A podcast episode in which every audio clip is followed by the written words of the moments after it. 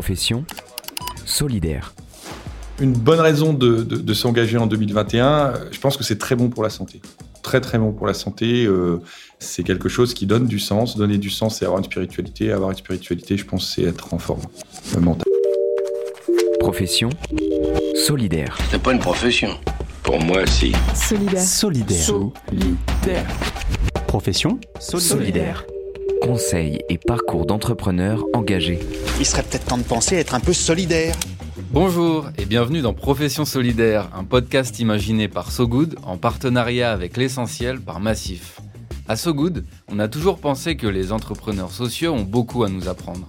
Parce qu'ils savent conjuguer à la fois éthique et business, impact positif et pragmatisme. À chaque épisode, l'un d'eux nous raconte son parcours, mais aussi ses échecs et ses succès. Il nous livre également de précieux conseils pour que l'on puisse, nous aussi, passer à l'action. Pour cette première édition, direction Autrèche. Autrèche, c'est un petit village de l'Oise où Jean Carinti et une poignée d'amis ont repris le domaine de l'Ermitage. Tour à tour, maison médicale, domaine agricole ou siège d'une ONG de développement, ce lieu de 30 hectares a eu mille vies. Depuis plus de trois ans, Jean Carinti et les siens l'ont transformé en tiers-lieu rural tourné vers les enjeux sociétaux de demain. Pour Jean Carinti, 46 ans, cette aventure est la dernière étape d'un parcours professionnel foisonnant. Un parcours qu'il a mené de l'Afrique jusqu'au nord de la France, du milieu associatif parisien jusqu'à SOS Méditerranée. Au terme d'une longue journée de travail, l'entrepreneur nous a reçus dans l'un des 20 bâtiments de l'Ermitage. Et on lui a posé quelques questions. Réponse d'un pro, de la solidarité. Profession Solidaire. Mon premier contact avec l'engagement, je pense voir mon papa faire sa valise. Je dois avoir 3-4 ans. Le voir partir pour un environnement euh, qui m'était complètement, complètement étranger. Je ne le matérialisais même pas, l'Afrique. euh, et me dire, euh, il doit avoir une bonne raison d'aller aussi loin et j'espère qu'il va revenir vite. Mon papa, il était euh, cadre d'une ONG internationale de coopération au développement. Il était au départ directeur des opérations. Et ensuite, il a été directeur des finances. Et il allait travailler avec des collaborateurs sur le terrain, euh, dans les pays en développement, pour les accompagner dans leur, euh, dans leur mission, dans leurs projets. Donc des collaborateurs de tous les pays en question, Dahomey, au Bénin, au Burkina Faso, Mali, Togo. Je l'ai vu partir partout dans le monde, partout, partout, partout. Et il partait beaucoup quand j'étais enfant. Six, mois par an, il était, il était à l'étranger. Ma mère, elle fait partie intégrante du, projet, euh, du projet euh, d'engagement de mon papa, puisqu'ils sont engagés ensemble ici à l'Ermitage en tant que jeunes. Euh, sortant des études, ma mère était infirmière. Quelqu'un d'assez engagé aussi, ancienne militante des jeunesses ouvrières chrétiennes. Euh, Enfin, génération, euh, je dis 68, mais sans que ça projette trop de fantasmes, parce que mes parents n'étaient pas des 68 arts. Ils étaient de euh, l'époque de 68. Ma mère était engagée dès le collège. Elle a été jeune scout, a été protestante, donc scout protestant. Ensuite, elle a été, euh, elle vit en banlieue parisienne, dans le sud de Paris, dans un coin très ouvrier qui est, à Blon-sur-Seine, enfin, à Tismons. Et elle a toujours été engagée. J'ai trois frères euh, quand, j'arrive au, monde en 74.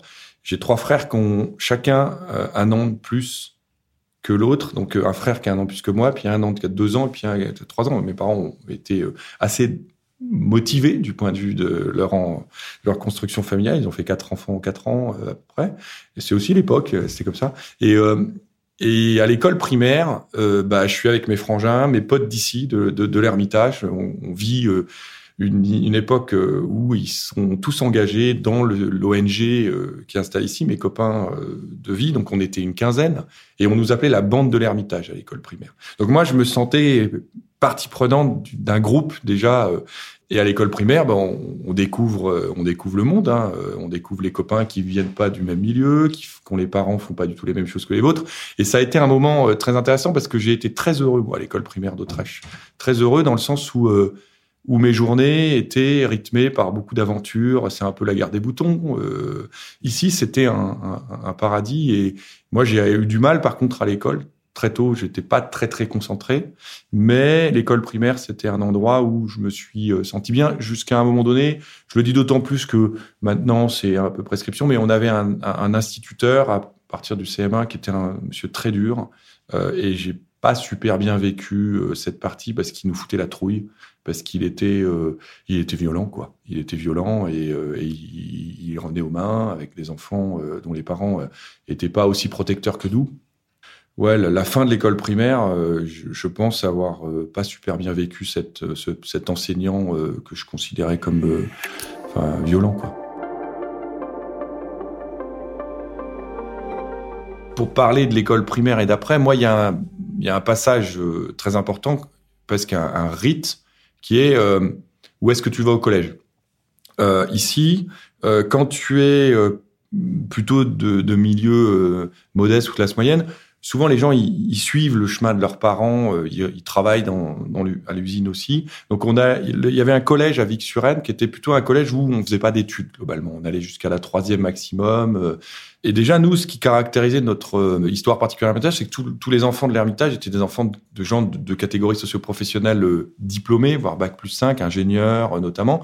Donc nous, on faisait des études. C'était quelque chose de spécifique parce qu'on n'était pas des fils de notables.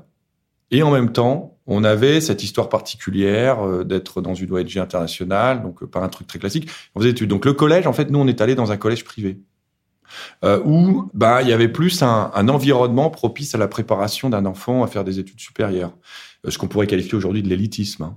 Et donc moi, je suis arrivé au, collège en sixième à Soissons, j'ai pris une claque énorme parce que j'étais pas très assidu, j'étais pas un bon élève, j'avais d'autres des frères qui étaient très très doués et euh, moi je l'étais euh, beaucoup moins et du coup le collège ça a été dur, dur de découvrir les réalités sociales, dur de découvrir qu'en fait euh, ouais il y a des très fortes inégalités, il y a des gens qui aiment bien que tout reste comme avant qui aiment pas les gens qui bousculent.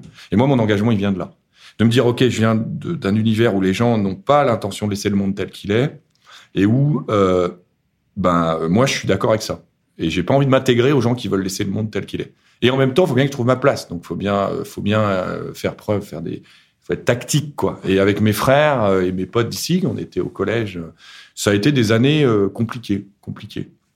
Et je suis pas très fan du, collège privé soissonnais d'où je viens. Et au lycée, ça a été la, la bascule. Moi, j'ai vraiment au lycée, pareil, galéré. Mes parents voulaient vraiment me pousser à passer le bac. Moi, j'avoue qu'à l'époque, je savais pas trop pourquoi je le faisais, mais bon. et le lycée, ça a été la révolte. Quoi. Je, je, je, je me suis dit, putain, euh, je suis pas du tout fait pour entrer dans ce monde tel qu'il est. Je vais pas laisser les choses comme ça. Première grève au lycée, c'est grève lycéenne, quoi. Moi, je, première fois que je me dis, OK, ils ont raison d'aller dans la rue. Dans un collège privé à Soissons, on n'allait pas faire grève. C'est les gars du public qui faisaient grève.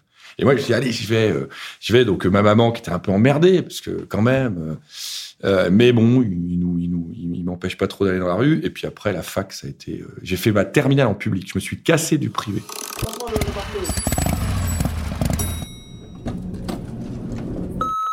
Est-ce que j'ai décidé à ce moment-là euh, que ma vie ce serait m'engager? Non, parce que en filigrane, je suis vraiment constitué comme ça. C'est-à-dire que je suis un bagarreur. Je suis un bagarreur qui, qui cherche la petite bête, qui est un provocateur. J'ai vraiment une grande gueule. Donc, euh, moi, je ne voyais pas faire autre chose. Je suis pas un mec qui va faire du. Je suis pas diplomate. Donc, euh, je, je savais même pas. Tu sais, moi, quand tu, quand tu passes ton bac avec un tel niveau de, de labeur, c'est-à-dire que c'était laborieux, moi, d'avoir le bac. La fac, il y a 9 chances sur 10 que tu passes pas le DUG. C'est très sélectif, mine de rien, même si c'est pas cher. Si C'est pas coûteux. C'est quand même, c'est pas parce qu'on fait pas une prépa en France qu'on n'a pas une sélection à l'entrée des études supérieures. Donc, euh, j'ai galéré pour avoir le DUG. Avec les grèves au milieu, ça n'a pas été simple.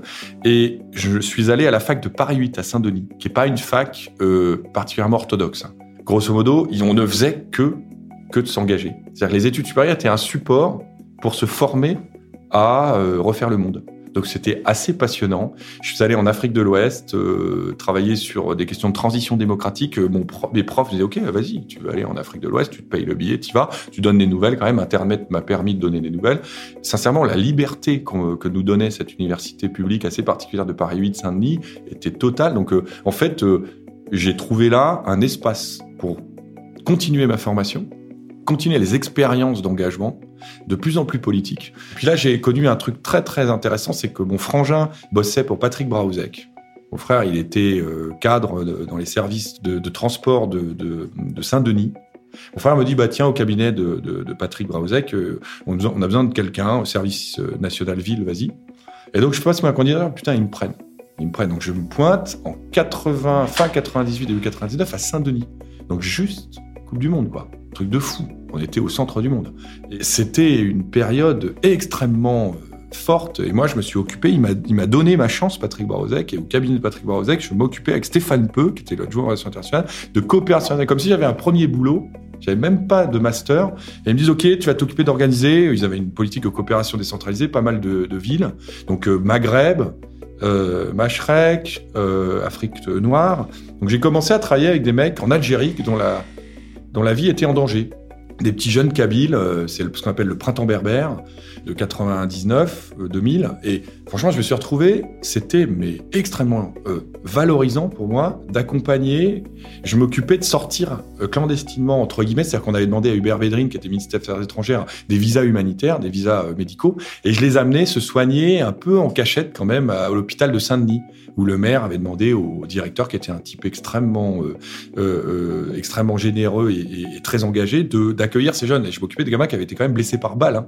J'essayais de, de, gérer les relations presse, donc c'était très formateur. C'était mon premier boulot, quoi. Et puis je me dis putain, euh, si je veux un, un master, faut que je prenne une candidature. Et je me dis tiens, avec ça, peut-être la Sorbonne, ils voudront de moi. Et j'ai été pris en master à Sorbonne. Puis un jour, mes copains de la Sorbonne euh, étaient en train de faire des, des, projets de cinéma itinérant en Europe centrale. Du coup, je les ai accompagnés, puis j'ai rencontré ma femme qui est hongroise et je suis, euh, je suis parti à Budapest. Et euh, du coup, un jour, je me suis dit, j'ai pas de taf, euh, Orchoya, bah, il faut que je un taf. Donc, euh, je suis allé chercher un boulot à Paris. je suis rentré à Paris, j'ai pris une liste de diffusion qui, s'appelle euh, Les copains d'abord humanitaires, et qui est un truc vraiment des gens de mon, univers culturel d'humanitaire. Et puis, bah, il y avait un, poste à la mairie de Paris, maison des associations. Directeur de maison des associations. Je me dit, ça a l'air bien. Je vais postuler. Et comme ça, je serai à Paris, c'est hyper cool. Orchoya, elle acceptera de venir à Paris. C'est quand même assez valorisant. Euh, quand tu es à Budapest, tu dis ok, je vais aller vivre à Paris avec mon mec. Et du coup, j'ai eu le job. Mais un peu de temps, mais j'ai eu le job. Et du coup, je me suis installé, j'ai bossé à la mairie de Paris. Alors, je suis resté huit ans euh, au sein de la maison des associations euh, du deuxième arrondissement. Puis ensuite, j'ai eu pendant un an, je crois, un an et demi, celle du neuvième en même temps. Euh, et puis ensuite, j'ai passé un an sur le programme, un an et demi sur le programme Startup de Ville. Donc, j'ai fait dix ans à la mairie de Paris, tout, tout aligné. Profession Solidaire. Solidaire. Solidaire. Solidaire. Conseils et parcours d'entrepreneurs engagés. J'ai eu une équipe euh, dans le deuxième qui était à l'époque la seule mairie écolo de Paris qui m'a bien accueilli, euh, Jacques Bouteau. Euh, j'avais des liens vachement intéressants avec ma hiérarchie. Bon, j'avais énormément de liberté et j'ai décidé et ça, j'avais la possibilité de le faire, de faire de la maison des associations du deuxième arrondissement. Il faut savoir qu'il y en a une par arrondissement qui s'ouvre progressivement à ce là C'est le programme de Bertrand Lanoé. On était en, autour de 2007. J'en ai fait la maison des associations de ce que je trouvais dans le, dans le quartier qui était le plus significatif, c'est les, les associations libristes, open source. Et les humanitaires. Moi, j'ai accueilli pas mal de petites associations humanitaires qui avaient besoin d'une boîte aux lettres, d'un nid, euh, des, des, associations par exemple comme l'association pour euh, la défense des victimes du, du génocide rwandais, euh, euh des assos de défense de dissidents russes. J'ai gardé cette fibre humanitaire et c'était ça, ça se transmettait. Il y avait, on disait, t'es une assos de diaspora, t'as besoin d'un mec cool pour t'accueillir, va dans le deuxième. Puis au bout d'un certain temps, j'ai commencé à tourner un peu en rond. C'est à ce moment-là que c'est j'ai vécu euh, un truc euh, avec des copains militants de l'époque, euh, une, affidée, des copains qui étaient engagés, que j'ai vraiment avec j'ai gardé bien. Puis j'en ai rencontré des nouveaux à Paris. On a monté des opérations un peu pour emmerder les dictateurs à partir de Paris. Donc on partait en dopé, on a fait des trucs en Tunisie, à l'époque de Ben Ali était, était pas encore tombé euh, le printemps arabe. On a fait des trucs en Hongrie. J'ai fait chier Orban en Hongrie avec mes copains. On arrivait, on mobilisait, on on soutenait l'opposition. Et tout ça a fait qu'à un moment donné, bah, j'ai commencé à me dire bon, qu'est-ce que je vais faire après? Et là, un truc très étonnant, des copines de la Sorbonne m'appellent en me disant euh, est-ce que tu aurais envie de monter une, association de sauvetage en mer avec nous? On a besoin d'un mec qui sait faire euh, des levées de fonds. Donc, euh, commencer à m'occuper des Souest Méditerranée. Et franchement, ça m'a bien occupé pendant un an. Fait la, campagne euh, sur Ulule, ensuite la, deuxième campagne sur euh, plateforme euh, fundraising traditionnelle. Et, je suis arrivé, bon an, mal an, à un moment où euh, ça faisait dix ans, quoi. Et puis, dernier truc, bon là, je sens bien qu'il faut que je parte de la maison du deuxième. Là, j'ai la mairie de Paris qui lance un truc qui s'appelle Startup de ville, programme pour des intrapreneurs. J'avais suivi un peu un truc qui s'appelait Etalab avec des copains qui étaient développeurs à Etalab, la DINSIC, direction euh, interministérielle du numérique, euh, tout ça. Je me dis, ça c'est un truc, j'aimerais bien être entrepreneur numérique, moi. Et pour un truc qui m'intéresse vachement, c'est de faire des, une place de partage de locaux pour les assos à Paris.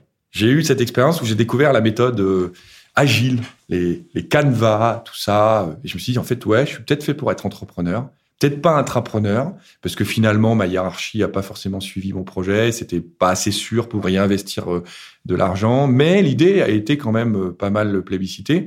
Et j'arrive à la fin du programme Startup de Ville, euh, et là, il y a l'Ermitage qui me tombe dessus, mais comme une masse, quoi. Bruno Galland, président de l'association qui est propriétaire du site, me me dit Jean, on n'arrive pas, on n'arrive pas à trouver quelqu'un pour acheter l'Ermitage. On l'a mis en vente trouve-nous quelqu'un dans tes réseaux parisiens. Là, ça peut être une ONG, ça peut être, je sais pas moi, le groupe SOS, euh, euh, des gens qui savent gérer des lieux euh, et qui ont besoin d'un lieu.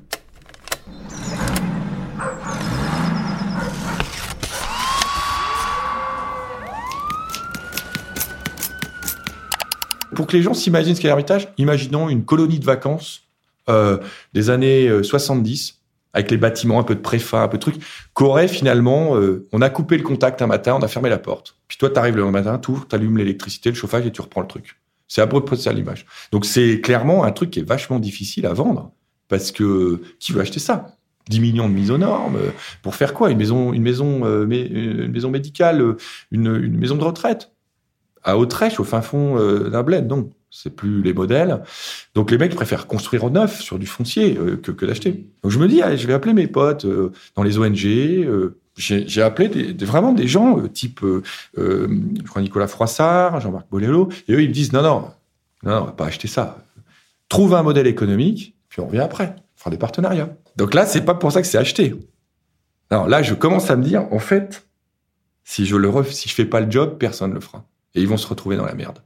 Et je commence à imaginer mettre mes copains hackers, OpenStreetMap, les, au contact de gens. Mais c'est juste une toute petite une toute lueur. Je me dis, tiens, meilleur truc à faire. Moi, je pars du principe, je joue collectif, un week-end, un kick-off. je ramène les gens ici pendant un week-end. Je demande à Roy, tu me laisses les clés. Tu me laisses les clés, je te payerai le fuel. Mais je veux totale carte blanche. Donc, je réunis le 2 février, le 2 décembre, j'ai encore le mail. Je, le garderai, euh, franchement, euh, comme 2 décembre 2016, 30 personnes qui débarquent ici. Et je leur dis, voilà, l'Ermitage, c'est ça. Qu'est-ce que vous en pensez? Et dans l'équipe, il y avait un mec qui a beaucoup compté pour moi, qui est un hacker, qui a d'ailleurs été euh, dans, le, dans le journal So Good, s'appelle Gaël Musquet. Lui, c'est le mec qui voit à 30 ans. Et je faisais des trucs avec lui à OpenStreetMap. On avait monté une association qui s'appelle Hackers Against Natural Disasters. Lui, passionné de hacking citoyen, euh, lutter contre les catastrophes, guadeloupéen, le mec, quand même bien chié euh, avec des cyclones et tout. Et là, je réunis ces gars-là, je mets des travailleurs sociaux des gens, puis des, patrons d'entreprises. Des... Puis j'ai mis tout ce monde-là dans la salle de conférence.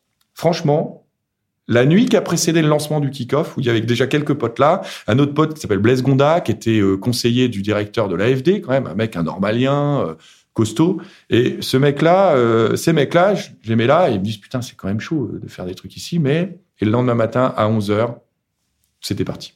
C'était parti. C'est-à-dire qu'il y avait, il y avait un collectif, il y avait un lieu auquel s'identifier. Et il y avait une démarche qui était quatre thématiques agroécologie, hacking citoyen, vivre ensemble et, euh, transition euh, énergétique. Et là, c'est pas pour autant qu'on a un modèle économique. On est en décembre 2016.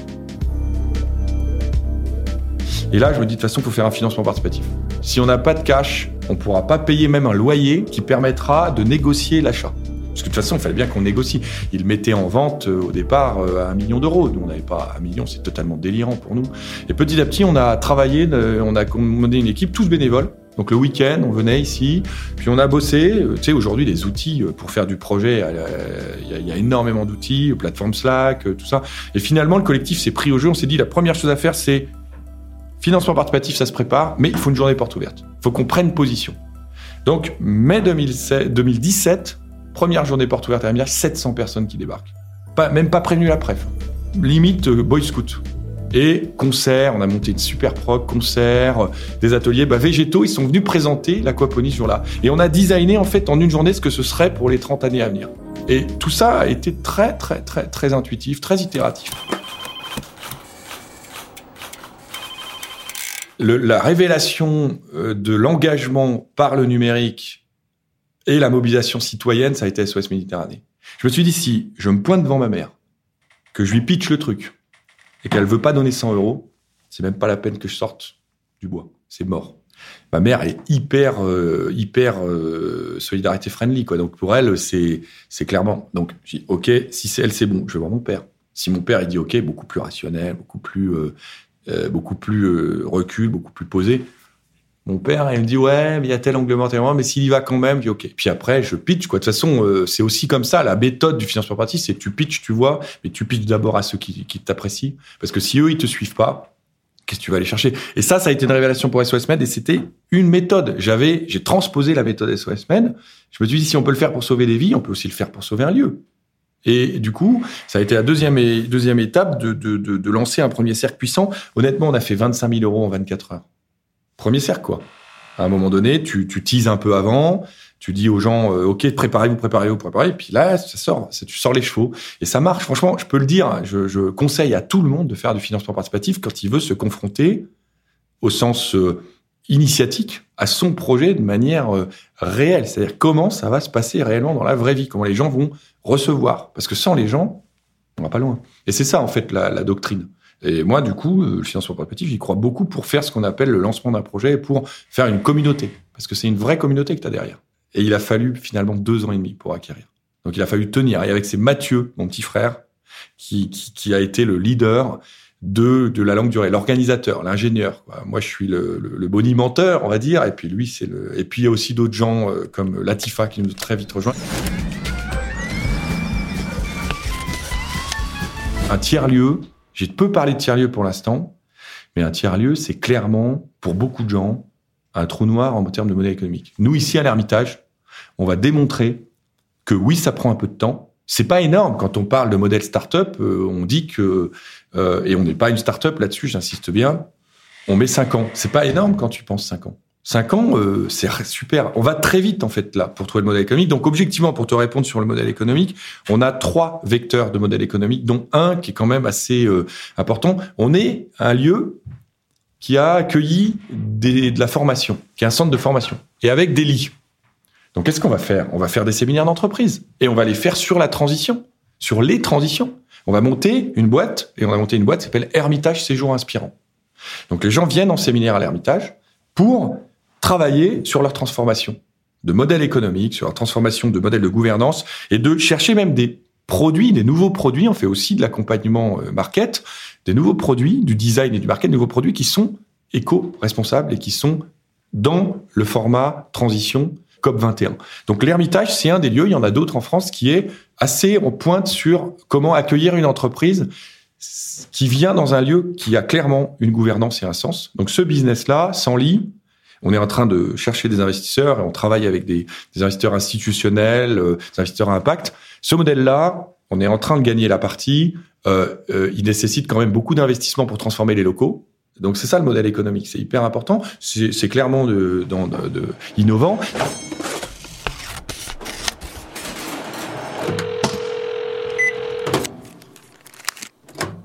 Le deuxième modèle, c'est le conseil. On a une boîte de conseil et on est un peu, euh, on fait des, on a des liens avec des gens comme WeShare, euh, des gens comme euh, Make Sense. Nous, on est une boîte de conseil en transition rurale comment on accompagne des boîtes, des collectivités, et Dieu sait qu'il y a du boulot parce qu'il n'y a pas tant d'expertise que ça sur la transition.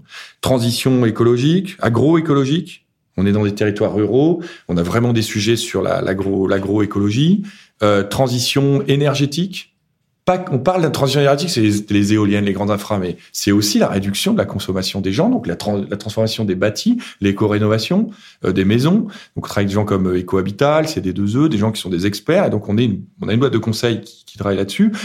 les collectivités, la transition des collectivités, transition démocratique notamment. Je veux dire, on parle de la Convention citoyenne pour le climat, on parle des nouveaux modes de consultation, de ce qu'on appelle la vraiment la participation. Nous, en milieu rural, on accompagne des collectivités sur le fait de basculer dans cette transition démocratique où on ne, on ne se contente pas de faire une enquête publique et puis de dire, OK, c'est bon.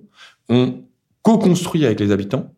Et ça, le tiers-lieu, c'est, c'est pas que ce soit opportuniste d'avoir un tiers-lieu pour ça, c'est que le tiers-lieu est en fait le, l'outil de travail. On est exemplaire dans notre gouvernance, donc on est explicite et, je dirais, opportun pour des, des collectivités en tant que société de conseil. C'est Latifa qui dirige la boîte de conseil en tant qu'associée gérante. Ce qu'il faut savoir, C'est que cette société de conseil, elle nous permet aussi d'avoir des réseaux, de travailler avec des décideurs. Et en dernier lieu, euh, cette société de conseil, elle génère quand même pas mal de chiffre d'affaires à terme. C'est rentable le conseil. Et là, on est un, un acteur du conseil qui applique aussi euh, des modèles économiques. Euh, les, les tarifs sont aussi des tarifs qui sont euh, peut-être abordables pour des petites collectivités, euh, quand au niveau national, tu as des trucs qui sont pas abordables. Dernier point sur le modèle économique, tu as une association aussi, et tous ces structures vont payer un loyer, une société coopérative d'intérêt collectif. Donc, tu as un système. Maintenant, on est en train d'amorcer la pompe. Et ça se fait progressivement. Donc, j'accompagne d'autres tiers-lieux.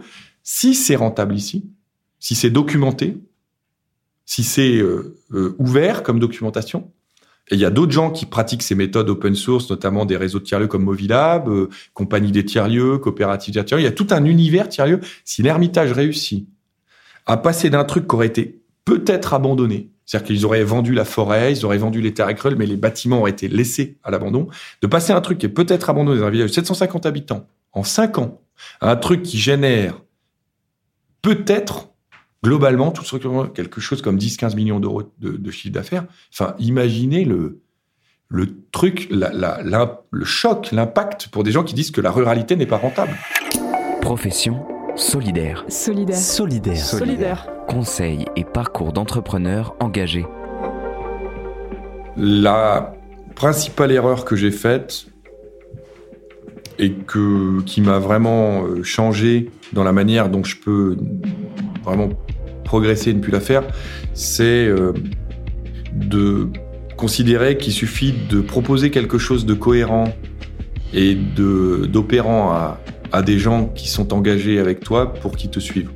J'ai eu un mal fou, et ça peut paraître surprenant d'apprendre ça à 40 ans, j'ai eu un mal fou à accepter qu'il suffisait pas d'avoir euh, un bon plan, comme disait Hannibal Smith, euh, pour que ça se déroule sans accroc. Et ça, l'acceptation en opération euh, de la contrainte, ce qu'on appelle le facteur humain, a été très difficile à apprendre pour moi.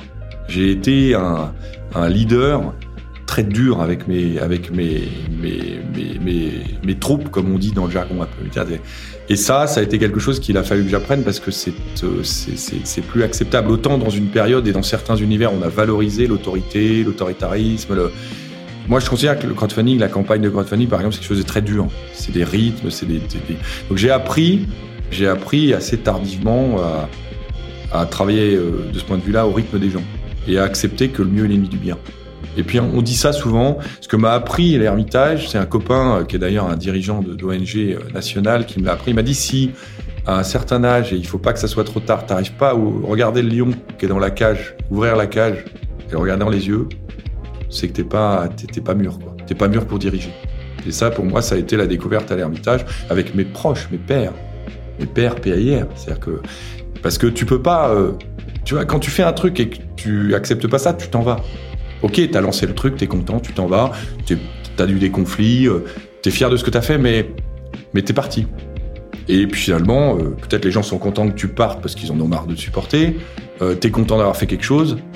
L'ermitage, je ne pouvais pas me permettre. Donc je suis obligé de regarder le lion en face et de dire ok, soit une bouffe, c'est fini parce que tout le monde partira. Euh, et soit je serais responsable de ça, soit je, soit je change. Et un des trucs qu'on aime bien à l'héritage, c'est tu changes pas le monde si tu te changes pas toi-même. Si tu pars pas d'où t'es et, et, d'où tu d'où tu parles et dans quelle galère t'es personnelle, parce qu'on a tous des difficultés, tous. Certains avec le passage à l'action, d'autres avec l'autorité, d'autres avec euh, avec la multitude. C'est-à-dire trouver sa place dans un univers collectif, on a tous des trucs à régler, tous des trucs à gérer, à maîtriser pour être plus heureux et plus, plus épanoui. Bon bah si t'es pas prêt à te changer, moi j'aime bien cette idée, euh, euh, fais pas le malin, fais pas le malin avec le monde en mode euh, on va changer le monde, on va sauver le monde, parce que on peut faire des monstres, hein. on peut engendrer des monstres et on peut être nous-mêmes des monstres. Alors les trois conseils pour quelqu'un qui voudrait entreprendre pour changer les choses. Le premier conseil, c'est de se poser la question de savoir pourquoi on le fait. Pourquoi on le fait et qu'est-ce qu'on est prêt à, sacrifier. Parce que c'est pas un long fleuve tranquille. L'entrepreneuriat, c'est une pression énorme. On est dans un pays qui est pas franchement euh, entrepreneur friendly globalement. Euh, c'est clairement un truc. T'as un club, les entrepreneurs, ils se regardent, ils se captent tout de suite. Il y a des éléments de langage, euh, il y a des trucs, tu vois, qui sait où tu sais lui. ok, lui, il est entrepreneur elle, elle est entrepreneuse, c'est sûr. Et du coup, ce truc-là, faut vraiment euh, acquérir ces codes-là et t'es passé à autre chose. T'es passé dans un autre monde quand t'as été euh, fonctionnaire, euh, salarié. Quand tu bascules là-dedans, et si t'en viens pas, et si t'es pas d'une famille d'entrepreneurs, il faut s'interroger sur vraiment les, les représentations. Parce que c'est vraiment beaucoup, beaucoup, beaucoup, beaucoup de... C'est d'un niveau d'angoisse, parfois, qui est vraiment réel. On, est très seul quand on est entrepreneur. Moi, j'ai la chance d'être avec des associés euh, qui sont d'ailleurs plus entrepreneurs que moi. Mais du coup, ce premier conseil, c'est de bien, bien avoir posé pourquoi on le fait. Quel est son, quel est son, son moteur? Qu'est-ce qui te motive? Et pourquoi tu le fais? Parce que tu vas avoir besoin de te réinterroger régulièrement, euh, même euh, tous les matins. Et c'est, c'est, c'est pas le passage à l'épanouissement total, l'extase, l'entrepreneuriat. Premier point important. Donc, ce conseil-là, je pense qu'il faut vraiment Deuxième conseil, de vraiment bien, bien, bien préparer son environnement, son entourage et ses proches à, à soutenir, à soutenir moralement, à soutenir euh, économiquement. Moi, je crois beaucoup que la solidarité, elle commence par son premier cercle. Je l'ai déjà dit. Dans l'entrepreneuriat, c'est plus vrai euh, que par ailleurs. Si ton entourage n'a pas bien, bien, bien compris dans quoi tu t'embarques et ce que ça va collectivement coûter, ça peut être très dur très très dur. Et ça peut être le pire de tout parce que c'est quand même les proches et ça c'est vraiment euh, important ça. Y compris les risques économiques quand on est entrepreneur euh, on est sans filet. Donc c'est plus tout à fait les mêmes euh, conditions le troisième conseil c'est de pour le coup très complémentaire des autres rien à battre de ceux qui disent que ça marchera pas. Rien à battre c'est un truc de dingue. C'est à dire que tu les écoutes tu souris. C'est cela, oui. Tu réfléchis quand même à ce qu'ils te disent. Tu es plutôt. Euh... Après, tu as plusieurs façons. Quand c'est mal posé, mal amené, mal euh, mal proposé, ben là. Moi, je me mets plutôt en défense. Quand c'est bien posé, bien abordé, quand c'est bienveillant, faut quand même avoir la gentillesse de dire que tu vas y penser, mais que tu vas y arriver quand même. Parce que c'est très important d'avoir un mental quand on est entrepreneur, comme un sportif mental. Et donc, le troisième conseil, c'est vraiment de. C'est assez paradoxal parce que ça pourrait être un peu Don Quichotte, mais faut jamais. Je sais pas si c'est tellement bateau de dire jamais renoncer, mais ouais. Euh, et voilà, donc je suis entouré de gens conscients et avec qui je partage les mêmes valeurs, qui sont celles de ne jamais renoncer. Jamais, jamais, jamais, jamais. Ça, c'est le troisième conseil. Et franchement, hein, ça a l'air, ça a l'air de rien. Mais si ça, tu le mets, je mettrais peut-être celui-là en premier et les deux autres qui suivent, parce que si ça, tu l'as dans le bide et dans les yeux, effectivement, ton papa, ta maman, ta sœur, ton cousin, ils savent que faut pas négocier avec quelqu'un d'aussi déterminé euh, le fait d'abandonner. Ça n'a pas de sens.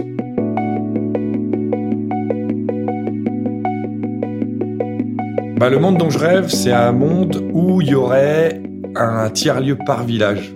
Par village. Un endroit où on fait vraiment une démocratie locale euh, dans les villages. Je rêve d'un monde comme ça, où on aurait un lieu comme ça dans chaque village et, euh, et où on, vraiment on construirait euh, des solidarités locales, du circuit court, à partir de lieux qui sont des lieux de démocratie locale. Profession. Solidaire. Solidaire. Solidaire. Conseils et parcours d'entrepreneurs engagés.